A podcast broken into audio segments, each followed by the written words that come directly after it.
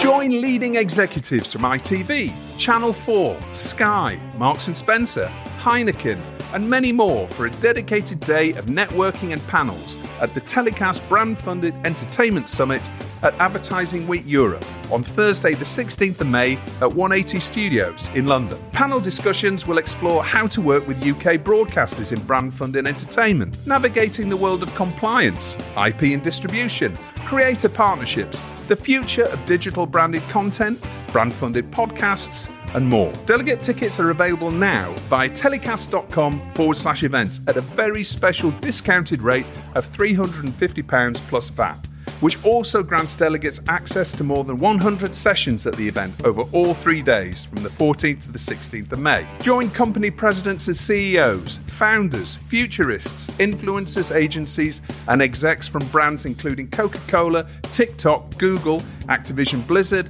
LinkedIn, Netflix, and Deliveroo, plus celebrities including Drive Tribe's Richard Hammond and pop legends Take That. Telecast brand funded entertainment summit in association with 53 Degrees North Media at Advertising Week Europe on the 16th of May 2024. Get your tickets now at telecast.com forward slash events and level up your knowledge and contacts in the world of brand funded entertainment. Telecast, the TV industry news review. Hi, I'm Justin Crosby, welcome to another telecast. This week's show comes from Dubrovnik at NEM 2022, with telcos, producers, distributors, and TV tech businesses coming together by the Adriatic to discuss and debate the future of the Central and Eastern European TV industry. My guests include Love Nature's Kiara McKee, Jonathan Broughton, the European Broadcasting Union's new head of strategy, Nebojša Taraba, founder of Croatian indie Drugi Plan, and Matej Lončarić, director of video operations and media brands Jumboost and Miss 7 at 24 Sata. It's all coming up on this week's telecast. So, my first guest on this week's NEM special is Kiara McKee, Vice President of Love Nature EMEA and Board Director for the global Love Nature business at Blue Ant Media. Kiara, how are you? I'm good, Justin. Thanks for having me. Not at all, not at all. Great to bump into you. Yes. Um, and here we are. Backstage. You know, exactly. and overlooking the beautiful Adriatic. So tell us, what, what are you doing at NEM? I'm here showcasing our natural history brand, uh, Love Nature. So, we're a global wildlife and nature brand featuring powerful stories that foster a deeper connection to our natural world. Um, so, we're storytellers who inspire people to take care of the planet using the latest and greatest technology to capture premium content in the best quality possible. So we're obviously here in Dubrovnik at uh, NEM, which is focused around the Central and Eastern European TV industry. Obviously, it's a region that's important to you. Which markets within CE are most uh, successful for you? Yeah, so we've got good uh, channel distribution in Czech, Slovakia, Romania, Hungary.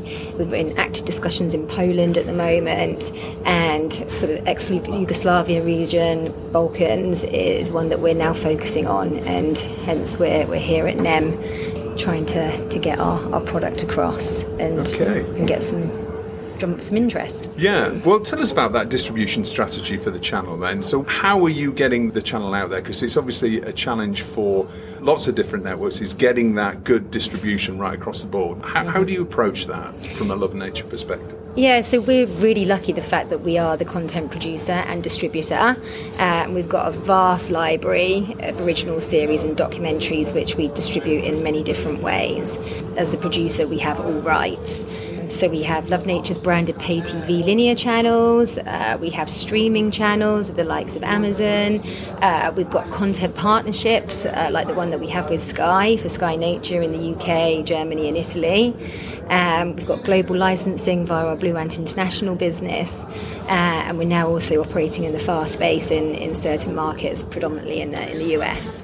So we have lots of different channels and lots of different ways that, that we can work with, with partners.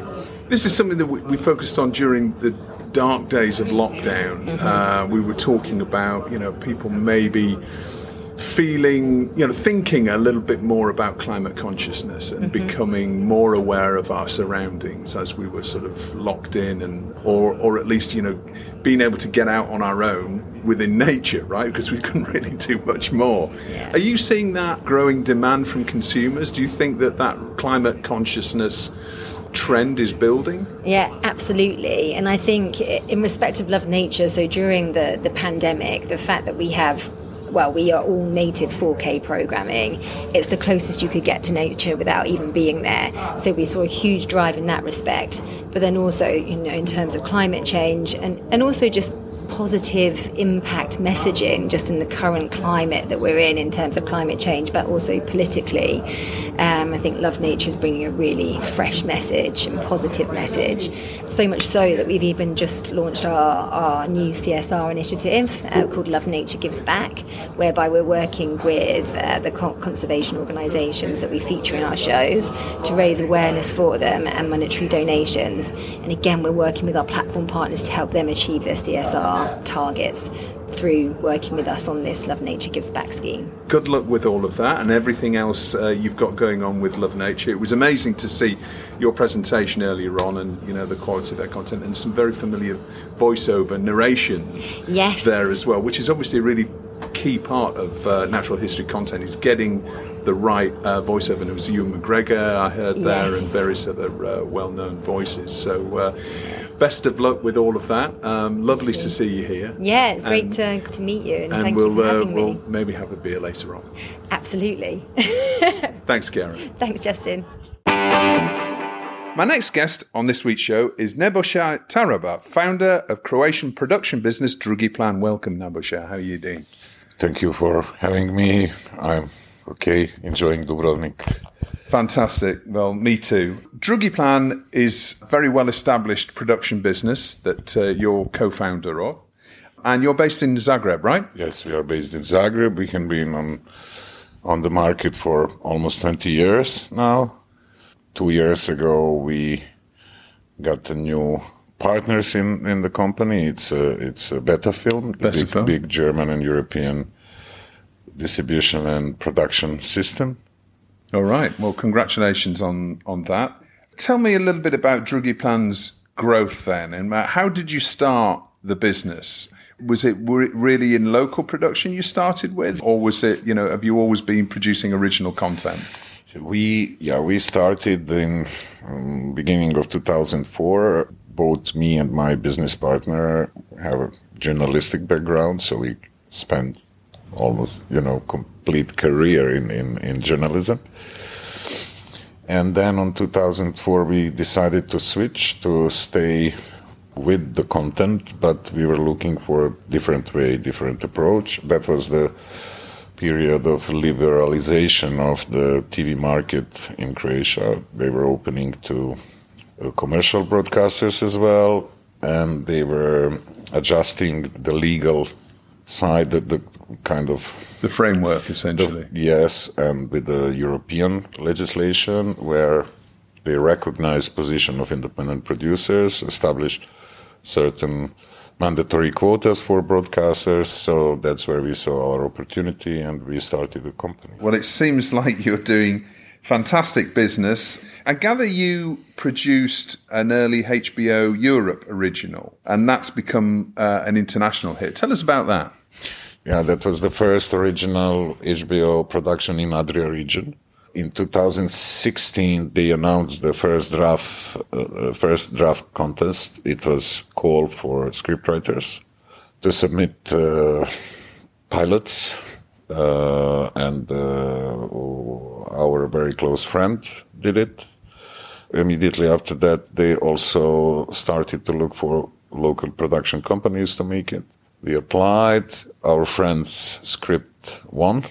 We passed very, very tough procedure, but uh, they liked uh, uh, the approach we proposed. They liked uh, all above the line people we proposed for the project, as well as director, who was uh, Oscar-winning director Danis Tanović, and we won, and then we made it.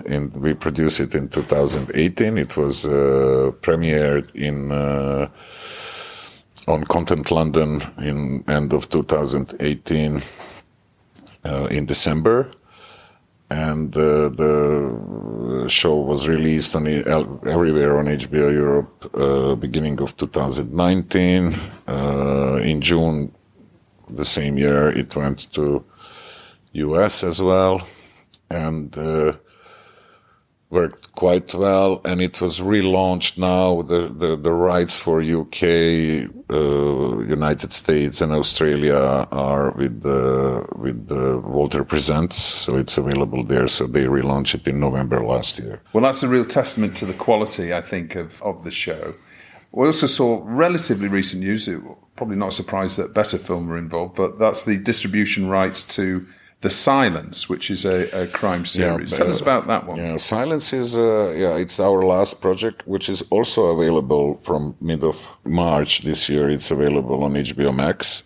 It's a, the first, I would say, the first proper co-production, international co-production started from here.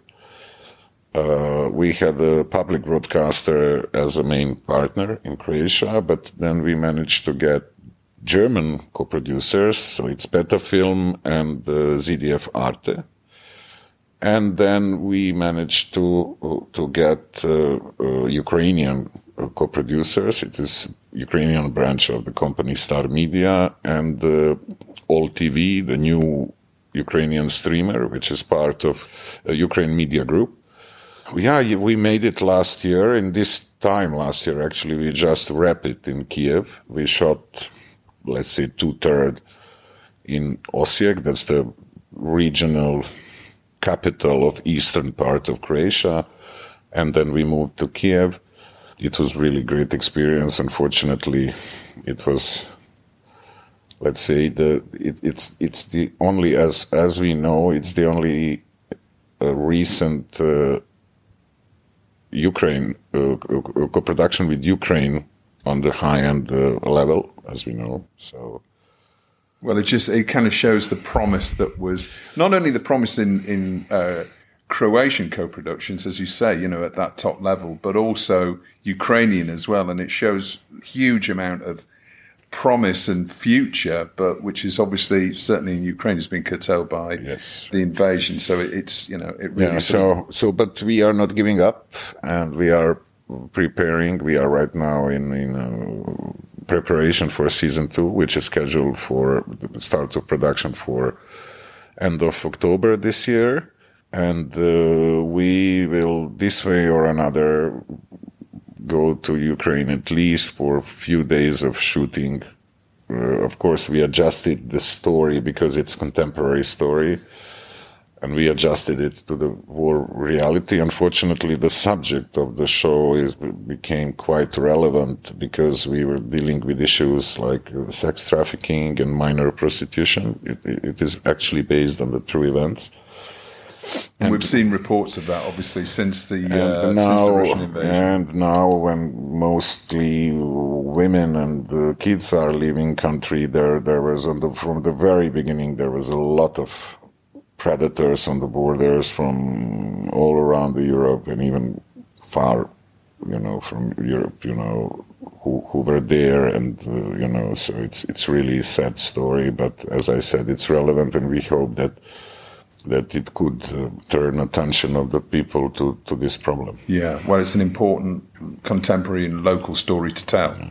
So, in terms of Drugi Plan's percentage of local production versus international originals. So what's the balance there? Of course, we are. You know, even even when we take in account the the entire the the, the film production plus uh, uh, let's say TV drama production, it's not even comparable. Of course, I mean Croatia is a small market. It's four million people with quite limited uh, financial potential of the market, but somehow we managed to you know with, with even this small number of titles per year we are available worldwide you know so that's i, I consider that as a really great success, and it proves certain quality of the of the content coming from here. We didn't mention our other project. It's the TV series The Paper, which is available on Netflix globally in 190 countries, which was actually the first one from this part of the world and one of the few European shows which appeared on Netflix in, in 2018. You know, so so let's say I, I I could say we we have a quality and we are lacking finance, but I mean the same is everywhere. But yeah, but it, also we have to be honest and admit that of course every market has its limitations, you know, and uh, with the you know this number of people, you know, I think that it's it's completely okay to say that let's say two, three, maybe five titles per year are optimum for for the, the market of this size. In terms of local com- a local Lo- local local or a local partner coming into an international project, or or yeah, that could maybe increase the number, but. Uh, if we are talking about uh, local commissioners, then it, it would be really. Yeah. But as I said, not only financial limits, there are also creative limits, and uh, yeah. Yeah. So we really tend to go out once when we know that the quality we wanted is there, you know, so turning, you know, going into hyper production will not bring uh, expected quality. You know, so. Yeah, yeah. One of the things that could help supercharge the Croatian industry, certainly for Croatian content and how that might spread around internationally on the international market is this uh, the new media legislation which is coming into effect. And here at NEM, the Minister for Culture and Media presented the new legislation and, and what that means to the industry. Can you just give us a very brief overview of, of what that yeah, is because a, obviously the media laws you talked about it at the beginning of how they changed perhaps since you know the old Yugoslavia and and how they start to come into into sync with the EU media laws. Yes, that is the the key kind of adjustment of the local legislation to the European Union directive of audiovisual uh, media services. The, it's just presented here. It was yeah, it was really great event uh, with a lot of information coming. You know, so it was really big thing here. I, I, I, enjoyed, you know, listening all professionals from all around the world presenting their experiences and now how we can, you know, come into this setup. Uh, and thanks to those new laws, the, the, the, the main changes are happening uh, within the law of electronic media, which in a way uh, recognize the new reality with the new market players and defined the key relations uh, between them and independent producers on the first side, the, the defining uh, quotas and the level of their investment into original content. There was one key thing changed uh, in regard of the uh, position of commercial broadcasters who before in old version of, of the law they had the uh, obligation and quota which was in in in air air time, and it was ten percent of airtime annually has to be has to be uh, done by by independent producers, and I can say it was here and there manipulated because it's hard to measure that way. Mm. So this time quota uh, is now changed to the financial quota, and it's five percent of annual turnover has to be invested in the work of independent Croatian or European uh, producers. And that's quite significant, right? I mean, it's, it is significant. On the other side, we have a law of, of, the public broadcaster. In their case, it's 15% of the annual programming budget. And we are talking in, in, on, in Croatian situation, we are speaking about, let's say, up to 15 million euros coming from that side. And now we expect at least eight, maybe 10 million euros will come from the side of commercial broadcasters. Uh, maybe those numbers doesn't uh, sound too big, but let's say what we consider here as a high-end production budget is on the level. And that's a year. That's per year. That's per year, yeah. But you know, we, for example, yeah, we we, we two hundred thousand euros, three hundred thousand euros is is let's say the budget of high-end series here. So right, it's it's not comparable with the bigger markets, but still the outcome is really high-end. And then finally, in new law, we have this moment that the telecom companies, whose big part of business now is actually media business, are also recognized as a broadcasters who has to invest to the content, and it's uh, 10% of their annual media business turnover, which is also very significant yeah. amount. And we've se- we've seen the, the importance of telecom players in the, in the CEE market, and uh, and just seeing presentations. The presentation that closed the market was from Telecom Serbia. They have a studios business, and we talked to Jasmina uh, on last week's show. So they're commissioning original content. So the telecoms companies are more and more moving into this. We've seen it elsewhere in Europe, but it's it's really important here, definitely, Definitely, and uh, you know, especially because they are becoming the the main providers and distributors of the content. IPTV penetration in Croatia is already on a level of 60, 65 percent of entire number of households in Croatia are getting the, TV content through the IPTV system provided by telecoms, and it will grow.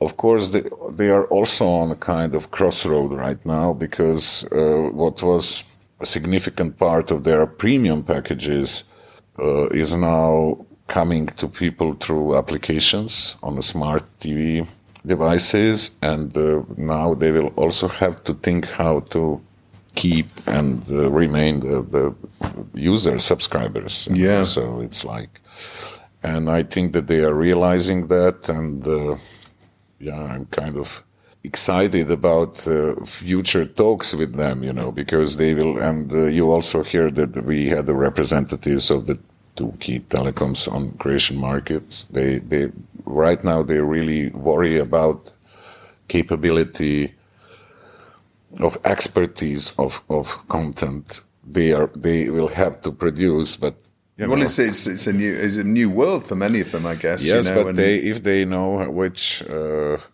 football league they should invest in, or, or, for the TV rights, or maybe they should talk with independent producers. And uh, you know, so if we are okay for HBO or Netflix, then we should be okay for local telecoms as well. Yeah, so, well, you know, they don't have to look too far. You know? Yeah, well, uh, good luck with that. But it, I mean, it sounds like the future's bright for the Croatian TV industry. Well, yeah, well, I'm I'm optimistic. I'm really optimistic, and uh, as one of the speakers yesterday said, I think it was uh, Dana Stern. Dana Stern, yeah. yeah, she said that it's actually it's good to be in in, in, in this business today because because all kind of content is really in high in demand, and uh, you know, and uh, it's more buyers, more buyers being forced to to buy locally. And uh, definitely, and we can yeah. see everywhere, you know, that uh, what we learned so far after streaming revolution started, that everybody realized now that actually the local content is a key. Of course, there will be always important of the big um, US studio projects, but uh, it also proved in a way, and we also saw some good metrics and numbers proving that you know that uh, what people appreciate the most is local content always you know and it's always before the rest. Yeah well local content can travel. We've seen and then if you are authentic if you are you know telling your story, people are curious about other people's stories, you know. So, you know, it happens to us with the paper, for example, which was, you know, we were telling very local Croatian transitional story about, you know, destroying of the last uh, news independent newspaper in the country, the corruption, politics. It was like, you know, it's very tough political thriller and it ended up that we became enormously popular in almost everywhere in South America, in Latin America. So it's it was really Brazil, uh, Argentina, uh, Chile. You know, the, the leading media was recommending the series. We are always among top five or top ten best series and movies about journalism in their choices. You know, so it's like It just just seems to have resonated there in particular. Yes. Yes. You Yeah. are telling your own story, your authentic own, you know, it's, and it's, uh, but if you watch, for example, we, we are big consumers of, of UK content and traditionally, even in Yugoslavia, Yugoslavia was biggest buyer of, of BBC content. And uh, what things, what we like here from Britain are always actually very local British story coming either from the province or London, whatever, but it's, you know, it's Midsummer Murders or something. Midsummer like. Murders is extremely popular here, but right. uh, only Fools and Horses. It's like Really? that was the most popular show ever here.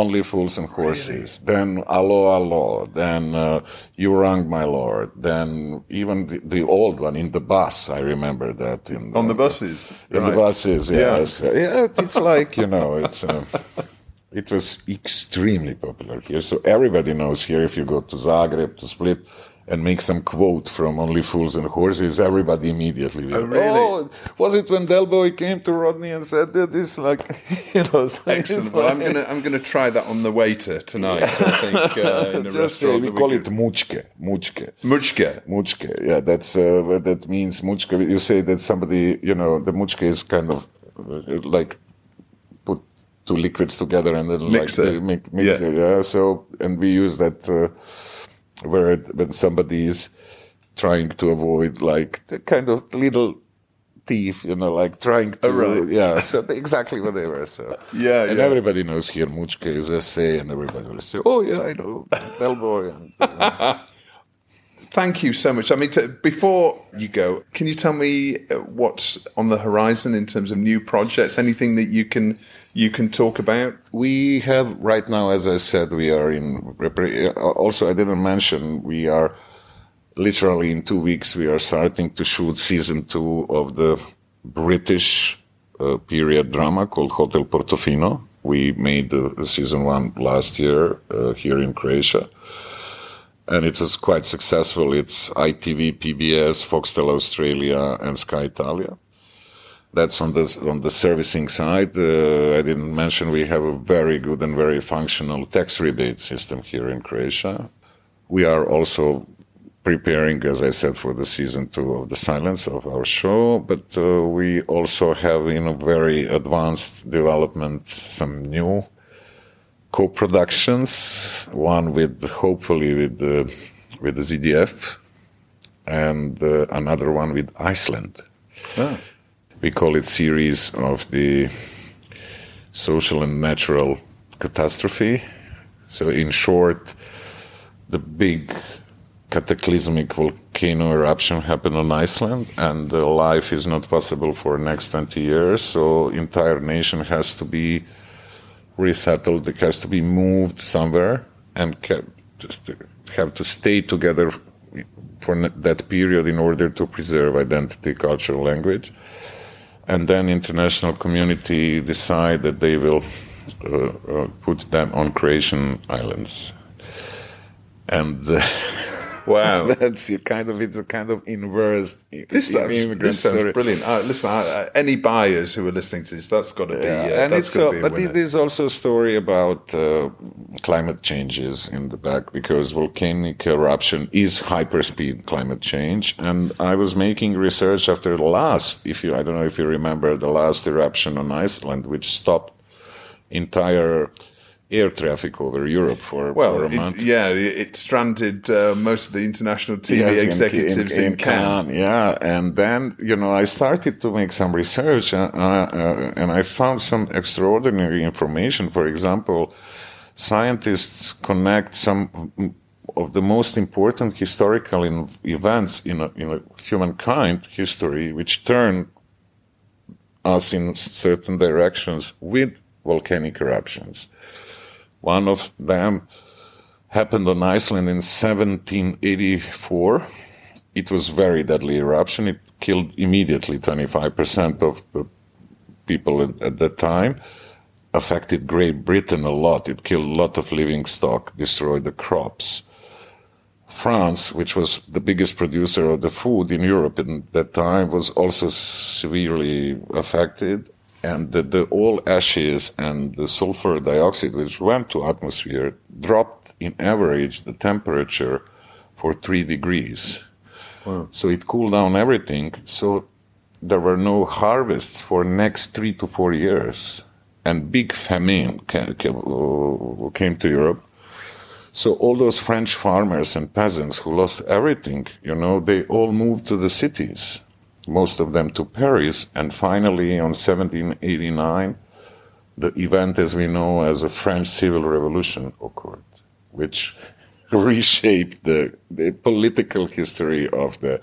So then, that's how we can maybe understand climate changes in a better way. And how it affects civil society. Yeah. And how it will affect people at the mm. end. It will be a lot of movement. So, and we choose this eruption simply because it's, as I said, it's a hyper speeding process. But we hope that people can start to think what is ahead, you know, so. Well, that sounds fascinating, Nebojsa. I mean, uh, I'd love to see that made good luck with getting one of those telcos or one of those new streamers in Croatia to get involved with that. Thank you so much for spending some time. Thank uh, you very much. pleasure to meet you and uh, good luck with everything and maybe see you at MIPCOM. Hopefully, I, I, I think I will be there. All right. So. We'll see you then. Thank you. Thank you. My next guest that I bumped into in Dubrovnik is Jonathan Broughton, who was uh, formerly of Workshare Consulting and obviously one of the leading analysts in the TV industry. But he recently moved to the EBU, the European Broadcasting Union, as their head of strategy. Jonathan, welcome to the show again, and congratulations on the new gig. Thank you very much. It's it's it's fantastic to be back on the podcast. I'm not going to do this on every interview on this show. I, I promise all the listeners, but you know we are sat on the hotel balcony. And it's uh, sort of uh, evening beers time, so we're just having a, a sort of very convivial drink and a chat. That's just to paint the scene there. It's the most picturesque interview I've ever done. Well, there we go. That's it. Excellent. Well, we win there. So, Jonathan, European Broadcasting Union, the EBU. Tell us what the EBU is and uh, what's its remit and what's your role as head of strategy there? Great question. So, the EBU is really set up to facilitate uh, the broadcast industry across Europe and a little bit beyond. So we have a core members in Europe, but also we have associate members as far far spread as Canada and um, Australia. The EBU focuses around three sort of core areas, which uh, is content, uh, advocacy, and transformation. And within that, we facilitate training, conversation between broadcasters, so they can they can share ideas and, and discover where they should be going but also sort of practical things, such uh, really practical things, such as facilitation of content. So we were involved directly in co-production. We're involved directly in, in content exchange, um, and we're also in the, the news space, which is so important to, to PSM across Europe. Involved in, in areas around this, which include uh, secured news exchanges, um, which allow broadcasters from one part of, of Europe to securely receive content from, from other parts of Europe. So you can be assured that the quality and the, the, the, security of the content that's being broadcast is, is accurate. So it's, it's a big tool at the moment for combating sort of misinformation. The, the reality is that the EBU is incredibly broad. Um, as we need to re- respond to member needs, members are incredibly diverse across Europe, and, and the EBU reflects that. So there are hundreds of, of sort of smaller areas where the EBU has some sort of role to play, uh, which reflects the challenges of said broadcasters. Now, um, public service broadcasting has obviously been in the news a lot, particularly over the last sort of two, three years. Certain public service broadcasters are under threat, but also we've found that public service broadcasts have almost came into their own, really, I suppose, during the pandemic as a trusted source of information for viewers. Tell us about some of the challenges, though, that PSBs are facing right now post pandemic and how the EBU plans to help them. I'd say a good way to think about that is, is to get into the mindset perhaps of PSM. We've always talked about the currency of, of PSM being audience and relevancy. And you say PSM when you say PSM. I say PSM as opposed to PSB. What's lapsing into EBU speak. there. Right. Um, so we say PSM. It was originally used because we, we include a lot of radio in what we do. So we like to say PSM because so it's public service media essentially is what you're saying. it is, and I think yeah, it's, it's public service media, and I think it's a really good term to perhaps take forward because, of course, a lot of broadcasters now have digital properties. So are they even broadcasters anymore? I mean, yes, they think themselves as broadcasters, so they are broadcasters. But public service media, I think, is a, is a term that actually encompasses what PSPs are rather than the, the, the term. of- Yeah. Okay. All right. All right. say, apologies for the confusion, but No, uh, no, I think it's a all. good term to use. What are the main challenges, and how does the EBU plan to uh, to help them with those? the sort of currency of PSM, public service media, is uh, the audience and the relevancy of the audience. So first, you know, how many people can you reach? Are you doing it in a in a way that is uh, sort of fair uh, and um, accessible to the breadth of the population? And secondly, the kind of content that you're, you're making for them is it relevant to them? We're not saying quality measure here. We're saying a relevancy measure. So it should be things that are impactful for them, that are informative to them, and of course truthful and a, and a good source of, of education. So there's a, a broad range of things that fit into that. But roughly, they're the two pillars that public service media or broadcasters have, have built themselves on over the the past decades. What we're seeing in this space now is that there's a almost like a, a third pillar which is being added to that, and that's data. It's a very broad term which is applicable to many, many things, but it's data that allows you to better understand your audience uh, in terms of what they want. It's data that, that tells you about where your audiences are moving to. It's data that says how you should best serve content to your audiences, you know, where they're consuming their content, what devices they're consuming it on. So better understanding audiences is, is, is a massive challenge. And particularly because a lot of the, the new challenges to effectively eyeballs, or if you're radio, earballs, are in this understanding space. It's it's about trying to understand the content and the distribution faster and deeper than than your effective new competition. I'll be a bit more specific about what that means in terms of what we do. It means getting faster distribution or transformation, I should say, of PSB VOD services. It means making them more effective. It means getting sign-ons who actually understand what people are doing and using on that individual service. But it also moves into understanding better about what, what content to commission, moving to perhaps sort of use cases and, and, and sort of more efficient ways of actually building and, and distributing content to start with. Further challenges that are, are sort of outside PSB control are always around sort of uh, funding and public perception. So while we can talk a lot about these technical challenges, um, PSBs are always very concerned with how the public feels about them and how responsive they are to that. So there's always an underlying challenge, which is how do we best serve the public in the sort of new digital era. One of the things I believe that you're lobbying for is around prominence of PSBs. So basically, being able to access them and find them a lot easier rather than being buried down uh, channel 567 of your electronic program guide. How do you go about convincing the gatekeepers for those EPGs to make sure that the public service broadcasting is much more discoverable? There's sort of two main strategies, for lack of a better term, that I'd sort of highlight there. First off, is is that public service content is is owned by the public effectively. To draw a, a sort of an analogy, uh, if you imagine public service media being like a hospital, which you've already paid for, you, you've built it, you've got all your beds inside, and your doctors and nurses uh, paid for, and you've also built roads to the hospitals so people can get to the hospitals. But what you haven't done is put any signposts up. So although the roads exist and the hospitals exist, nobody knows where to go to actually do anything when they're ill. So that's that's sort of one thought, one sort of uh, analogy to to why prominence is is the right thing to do. Um, because in fact, all you're doing is you're highlighting something that the public generally already owns to the public. So it's highlighting something they own, they pay for, is generally free for them at the, at the point of, of, consumption. I think what's really interesting as well as we talk to certain newer global players. I won't go into too much detail.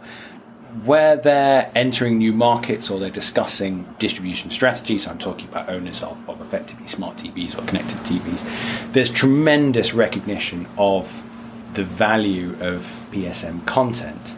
Cynically, it's because it's normally free to them. Yeah. Um, but on the other hand, the local branding always contains this recognition and trust. And fundamentally, if you're if you're buying a TV to watch, you know, a few different things, you know, sport, news, and entertainment, PSM will almost always have one of those three things at its core, if not all three. So there is recognition from the more neutral aggregators that they should be engaging with us to give prominence to, to PSM content because it's good for the population and it's good for them. However, they're commercial entities, aren't they? And uh, at the end of the day, it might not serve their uh, their own commercial interests uh, to to do that. So one of the things that the EBU also focuses on is um, around the issue of impartiality. Now, obviously, that's you know baked into the remit of many PSMs, in that you know they've got to be reporting uh, any of these key issues in an impartial way. But how do you do that? I mean, how does a PSB remain truly impartial? You can imagine. uh, Sometimes I think of the BBC, uh, you know, tying themselves in knots over certain different issues, whether it's royalty, whether it's government, whatever the key issues are. And I'm sure this is the same for many other PSBs in various different territories around the world. How, how does a PSB remain impartial? It's a great question, and as a, a slight plug, we have some great resources within our own news team if, if people are interested in finding out more. It's a, a lot of what tends to be discussed is giving voice to both sides, but that's not necessarily the way to remain impartial. What is increasingly the direction that, that sort of news organisations are, are moving in is sort of adding a, a third tier to what they do, which is sort of a, a fact or a truth check or something like that. The point is to give tools to audiences to guide them uh, with facts to understand the truth of matters. So while it is important to give a variety of opinions on things, it's also becoming increasingly, especially in the age of social media, to provide tools to allow audiences to determine what, what actually it means, what formed those opinions, and to help them form opinions of their own. I think part of what we're seeing as well is a sort of slight shift from PSM role as effectively a radio or a TV based distributor of, of news to something that's far more encompassing than that, and as well as including its sort of digital properties, has these sort of expert fact checking tools as well. We saw fact checking tools really come to the fore during COVID, didn't we? And that's that's certainly the first time that I probably noticed them being as prominent on public service media that I was uh, watching and really valuable. You know, particularly when we heard things about you know five G. People chopping down 5G masts and things like that, which is obviously crazy. we noticed a really a, a direct impact from that. So, so we, we measure every year uh, public perception of trust of, of, of information across you know, many different forms, be it social media, online, newspapers, radio, TV. And what we did notice is that across the last two years, we've seen a massive dip in the trust associated with social media and an uplift in newspapers, radio, and, and television, which is which is good because they're the the formats which are easiest to hold to account. So it's nice to see a recognition from the public of, of where the truth actually comes from. Yeah, and in in a way, I mean, this is obviously not something that you would say, but in essence, you know, COVID has really woken people up, I think, to the value of public service broadcasting, and, and there's been many other issues, political issues, and I'm speaking as a uh, as a as a Brit who's you know who's recently you know been through Brexit, been through lots of different fundamental changes in the, the way the country operates. The value of having an impartial media uh, resource there for you is being absolutely invaluable, and and of course you know. I suppose the role of the PSB is they're always going to uh, get attacked from both sides, and I suppose if they are getting attacked from both sides, they're doing the right job, right? so we could talk for, for hours on this because there's so many, such a wide remit the EBU has, and you know, and there's so many issues to discuss about, you know, things like obviously media, the big media Death Stars as, as they're becoming known in the in the TV industry. You know, the likes of Google and and Meta and various other players and the power that they've got and the influence that they've got. There's lots of different areas we could talk about. We, we're not going to do that now. Maybe that's one for a future show. But the one thing I've got to finish on is obviously the EBU owns the Eurovision Song Contest, which is obviously certainly in the UK, I think has had somewhat of a resurgence. Uh, certainly in the last month or so. The year before, I think we got nil point pretty much across the board. But yeah, I mean, what if uh, in terms of the organisation, not only all the dealing with regulation and uh, and training and all these other things you talked about, but you know, having that as a properties, uh, it must be wonderful to, to, to be involved with that. It is, and, and not only that, it's, it's universally beloved by the the entirety of the, the EBU staff. There is much competition for who gets to go in a, in a given year. I didn't get to go this year, but that's okay. What can I say about the EBU? We're, we're really pleased with the, the performance of the Eurovision Song Contest this year. One of the, the, the, key concerns among the many challenges of public service media is attracting youth audiences, and there's a few various strategies we work through with that, and one is distribution to sort of digital platforms. So this year there was a, a, a partnership with TikTok for distribution of, of various parts of the, the, the programming, including the, um, the qualifying rounds. And we got 100 189 million views of, of content via TikTok, which is fantastic. Um, you know, the Eurovision Song Contest always punches slightly higher for, for young, young audiences, but it's so important to kind of build that, that pipeline for the future. Overall, we got something like 100 169 million views on the night, and an additional sort of 20 million views for, for online. So it's it's nice that to have something that is actually responding really well for sort of the new digital ways of distribution. So it sort of points to the longevity of the format as well as its its brilliance and its success. Yeah, yeah, and it was great to see Ukraine win, which was obviously a you know really a vote of support really across. Uh, across all the Eurovision uh, territories for the country, but you Absolutely. know, UK came second, so uh, so that was uh, that yeah, was and I, I've only been here three months, so I, I, can't take all the credit for the UK success. No, okay. well, uh, well, we'll see. Well, we'll look to next year, Jonathan, and uh, I will be expecting a win next year. Jonathan, thanks for joining me. Great to see you. Thanks for taking time out at NEM to have a quick chat and enjoy the rest of the market. Always a pleasure. Always a pleasure. Thanks, Justin. My next guest on this week's NEM special show is Matej Lončarić, Director of Video Operations and Media Brands at Jumboost and Miss Seven. How you doing, you. Matej? Hello. Uh, well, uh, I'm welcoming you in, here in Croatia. It's nice to see you here. Well, it's great to be here. Yeah. You know, I mean, uh, uh, it doesn't really get much better than being here. Mm-hmm. beautiful environment, great place to be, and of course, amazing people to meet. Mm-hmm. Your business is really around digital first content and short form content, isn't mm-hmm. it? Can you tell us a little bit about Jumboost and Miss Seven because those are two separate brands? Yes. How you created them, and you know what their reach is, how big they mm-hmm. are, and, and what do they consist of? Yeah, so I come to this company called Twenty Four Sata. That's a newspaper company, and we uh, my job was to actually to shut down the TV station uh, we had a cable news TV station uh, that was not uh, monetizing and operating well on the market. And they said, okay, we need to do and try something else with video. Everybody is talking about the digital first and uh, video strategies. And they called me to help them. They, right. sa- they said, uh, maybe you will uh, succeed, maybe you will fail, but you're young.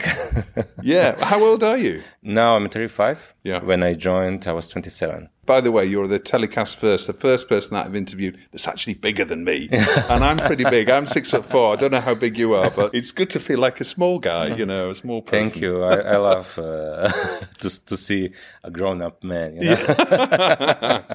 so, Jumboost, first of all. Mm-hmm. So, how do you create content? So, it's short form content for a young audience. Tell yeah. us about your audience. Yeah. so, um, when I came to 24 SATA, I realized that I cannot bring the audience on 24 SATA that will watch the videos. Okay, they were an older audience. Yeah, they were uh, they were very old, and I saw on the market that YouTube is growing, and that the younger audiences are on all social media networks and that they are gathering there, they're communicating, and that they are creating some kind of content.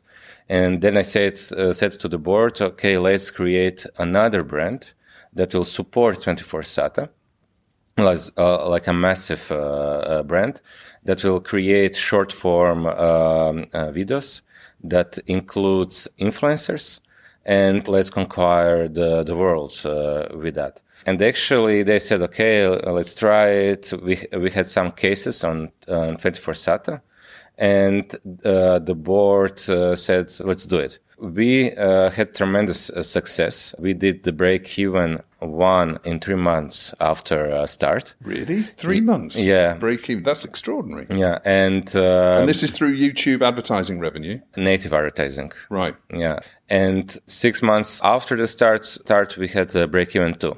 So it was one of the uh, most rapid projects uh, in our group who who showed that uh, we can grow the new audience that we are not targeting, and that we can uh, have some uh, new income in the company that uh, they were not thinking uh, thinking about. Yeah.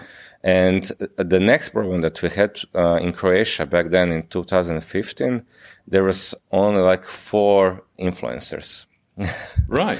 So we need to create a market. Firstly, we need to create a market with uh, advertising agencies. They couldn't understand what is a short uh, form video, what is YouTube, and then we need to create uh, new influencers. All right. So you were you were actually educating the Yeah. advertising agencies. Yeah, yeah, When yeah. it's actually it's their job to know actually, which is so you've been a real trailblazer there. Yeah, so we needed to push a lot of doors. We needed to um, uh, risk. Every day was a risk. Uh, and then we created a, a new show. It was um our uh, original video star uh, show where we are searching for the new influencers. And with that show, we ha- had tremendous uh, success. Uh, we won more than um, seven awards uh, in London, Berlin, and uh, in Vienna for digital advertising and incorporating the brands in the show and how we created the market that uh, was not uh, there uh, before. So with that show, we create every year new five influencers. The, uh, this show uh, firstly we were searching like for youtube influencers.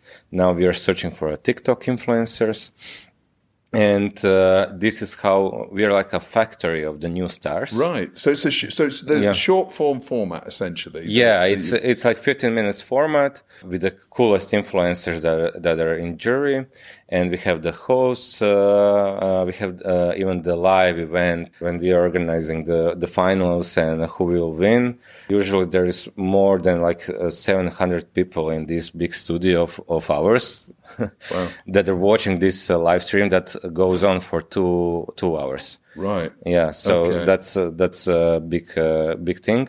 Leading on this this uh, success in uh, New York in 2017, we won award by INMA. That's like uh, biggest organizations for publisher, newspaper uh, publisher, and we won award for the most innovative media brand uh, in the world. Wow. And now, like seven years uh, after, we are also creating a new brand in Slovenia because uh, in the data of Jumboost, we saw that there is a small amount of uh, users coming from Slovenia, something around seven uh, uh, percent. And we said, okay, let's see what are Slovenians uh, watching uh, and what kind of content they like, and let's uh, create a business pla- plan for Slovenian market. So we created a sister brand called uh, um, Jungla that is uh, positive from from um, uh, from uh, day one. Uh, and we are producing everything from Croatia and Zagreb, but just we're talking Slovenian. So you see, this is what fascinates me Mm-hmm. about digital first content and producers of content being able to access their own data Mm-hmm. and create new business models uh, based upon data by being lean and quick. And we've seen in the UK, we've seen businesses like uh, Mm-hmm. Barcroft now now Future Studios and Mm-hmm. Lad Bible, of course, and uh, and Jungle Creations and Little Dot and lots Mm-hmm. of other businesses, you know, using this a similar model, obviously Yeah. not exactly the same, but testing and learning and uh, uh, slightly changing their format to understand what it lo- looks like on a native platform and, Yeah, and yeah. how. Uh, so when you talked about your show that you won all the awards for, are you creating a different show for each platform? For a different show for TikTok influencers, a different show for uh, Instagram, Instagram. and yeah, okay, So it's a one show, but just the how we tell the story is a different. So we are not just like uh, uh, big broadcasters just cutting. yeah, We see Instagram um, uh, as a platform where you need to talk in, in one direction. Everything needs to be nice and super super nicely. In tic- on TikTok, everything needs to be dirty. Everything needs to be plain, funny, and you need to create some challenges. and you need to use the. Uh, the TikTok tools as well, don't Yeah. you? The native tools like the voiceover. and, yeah the uh, voiceover even some of the, the our voiceovers are recreated uh, recreated more than like five or ten thousand times uh, and that's big for our creation market Yeah. when we are creating one show we have a producer who needs to create a way how to communicate that show on another social network Yeah. so it's it's not just cutting; it's it is uh, communicating in a different way and how to activate that users to come and see the original. I would say big but short, fifteen minute or twenty minute Yeah. uh, show. we're finding even shorter form content is Mm-hmm. becoming more more popular. A lot of the platforms are creating shorts and uh, you know thirty second or one minute Mm-hmm. Kind of yeah. content as well. How does that work? Does that act as a bit of a trailer for the the longer form show? Or No, we don't call it a trailer because in trailer uh, usually you don't have any content. yeah, So we said, uh, okay, if we have 15 seconds or 30 seconds, we want to show the user or the audiences there is something that you can talk about with your friend, or you can send it via WhatsApp. So it it needs to be something like um, you know cool, nice, uh, that's super shareable. it's super shareable. Yeah. and we are if it's not super shareable, we are not publishing Right. because uh, I mean it needs to drive some emotion. We are creating so much content, so we are using this fail fast, win faster. So we are using this data because sometimes we uh, we fail, but we are producing from these uh, like big shows a lot of uh, like one big show has a, si- uh, 60 videos around. So we are targeting and we know what our users like to see and, uh, and how they are reacting on something else. Also, when we are producing like drama series or talent shows, we have like a focus group. And as we are number one, uh, also web and the news portal uh, in, in Croatia, we can uh, target our audience and ask them and uh, show them a snippet of a, sh- of a show and see how they're reacting. And uh, I think that uh, we are the most horrible producers to uh, script writers. Right. because uh, they write a show, we film it, and we just cut it, uh, like roughly cut it. We show it to to the targeted audience, like 30 people, and we see how they're reacting, and then we we come as uh, executive producers, change this, this, this, and this. This is not working.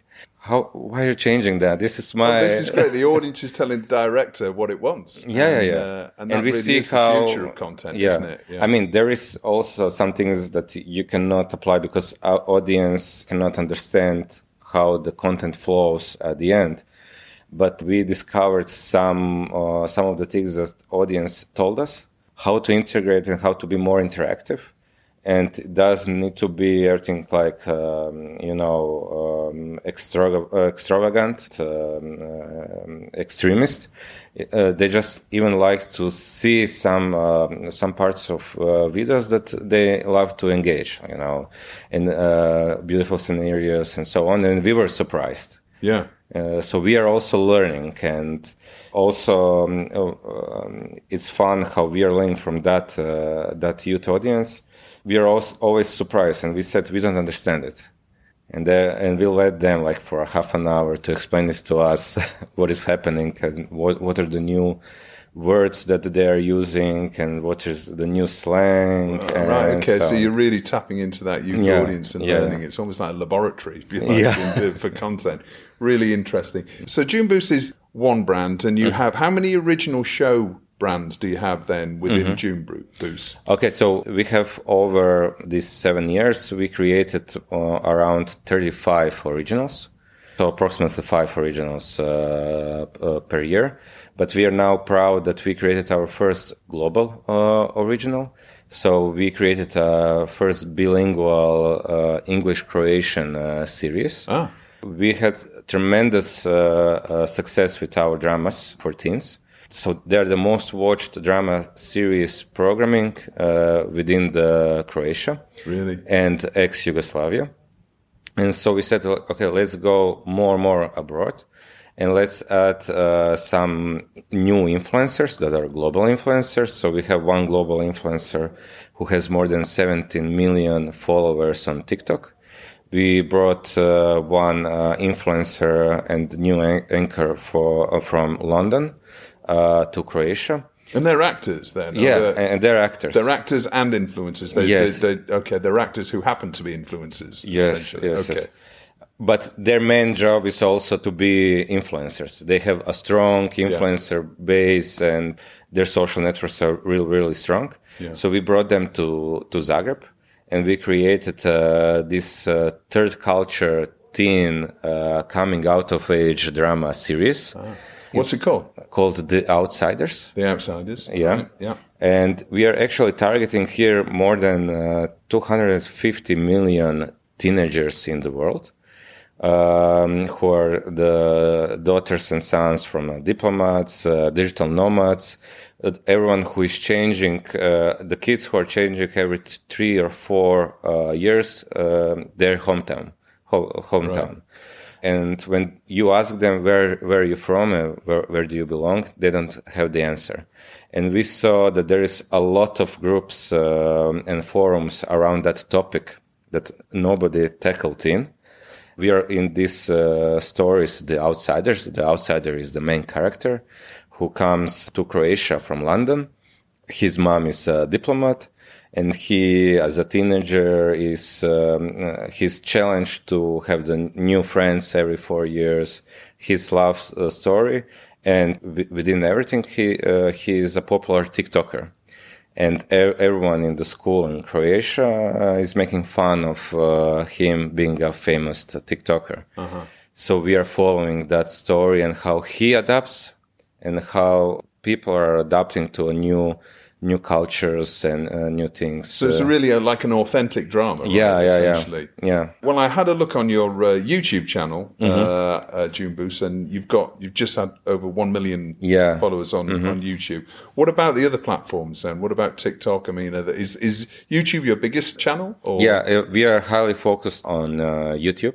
One million is for Croatia is a huge number because Yeah. we are the nation of four million people, and there are six hundred teenagers and youth uh, um, uh, audiences uh, in Croatia.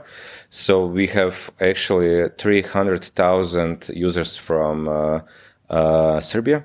The other channels that we are supporting uh, Jumboost is TikTok, where we have half a million, Instagram, that is also on uh, half a million. Of course, we have a Facebook uh, with something about 150,000. And you'll be surprised, but uh, we have released uh, our magazine, printed magazine, Right. because um, we built this strong brand that is uh, really connected to the users and our target audience is actually going to the kiosks and buys uh, the magazine as a souvenir Yeah, this is re- really Yeah. interesting. It's actually new media going into old media, Yeah. which is uh, which is fascinating. The way and this is the the, uh, the way how we are uh, actually the monetizing bec- uh, because we didn't understood that we can I mean, I'm coming from a completely digital world, and I was editing the magazine. Uh, I didn't know how to do it. You know, I had me- mentors. You need to put this this picture, uh, that side, and so on. But this is uh, uh, this product is uh, on the kiosk is very expensive for the Croatian um, on the Croatian market. It costs five euros. The other teen magazines is around two euros. So, um, and we are sold out. Uh, It's a collector's item. yeah. Well, Matty, I'd love to talk uh, longer, and I'm sure we will when, when we do more shows around uh, short form content and digital first content. And we didn't get a chance to talk about Miss Seven, which is uh, which is a, another brand you have, but we'll do that on a on a future show. So, uh, Mate Lončarić, thank you so much. Really Thank you. enjoyed Thank uh, you chatting with me. you, and good luck with everything. It's a real Thanks. pointer to the future of media in uh, Croatia. So, uh, Thank you. congratulations. Thank you. Well, that's about it from Croatia. I hope you enjoyed the show. Thanks to Sanya and the Media Vision team for asking me to host this year's event too. It was great fun. Next stop on the Telecast European Tour is Annecy, where I'll be gathering with the world animation industry at MIFA. Don't forget to visit telecast.com, where we have all the content from the Telecast Content Funding Festival together in one place for free. Just register at telecast.com. Until next week, stay safe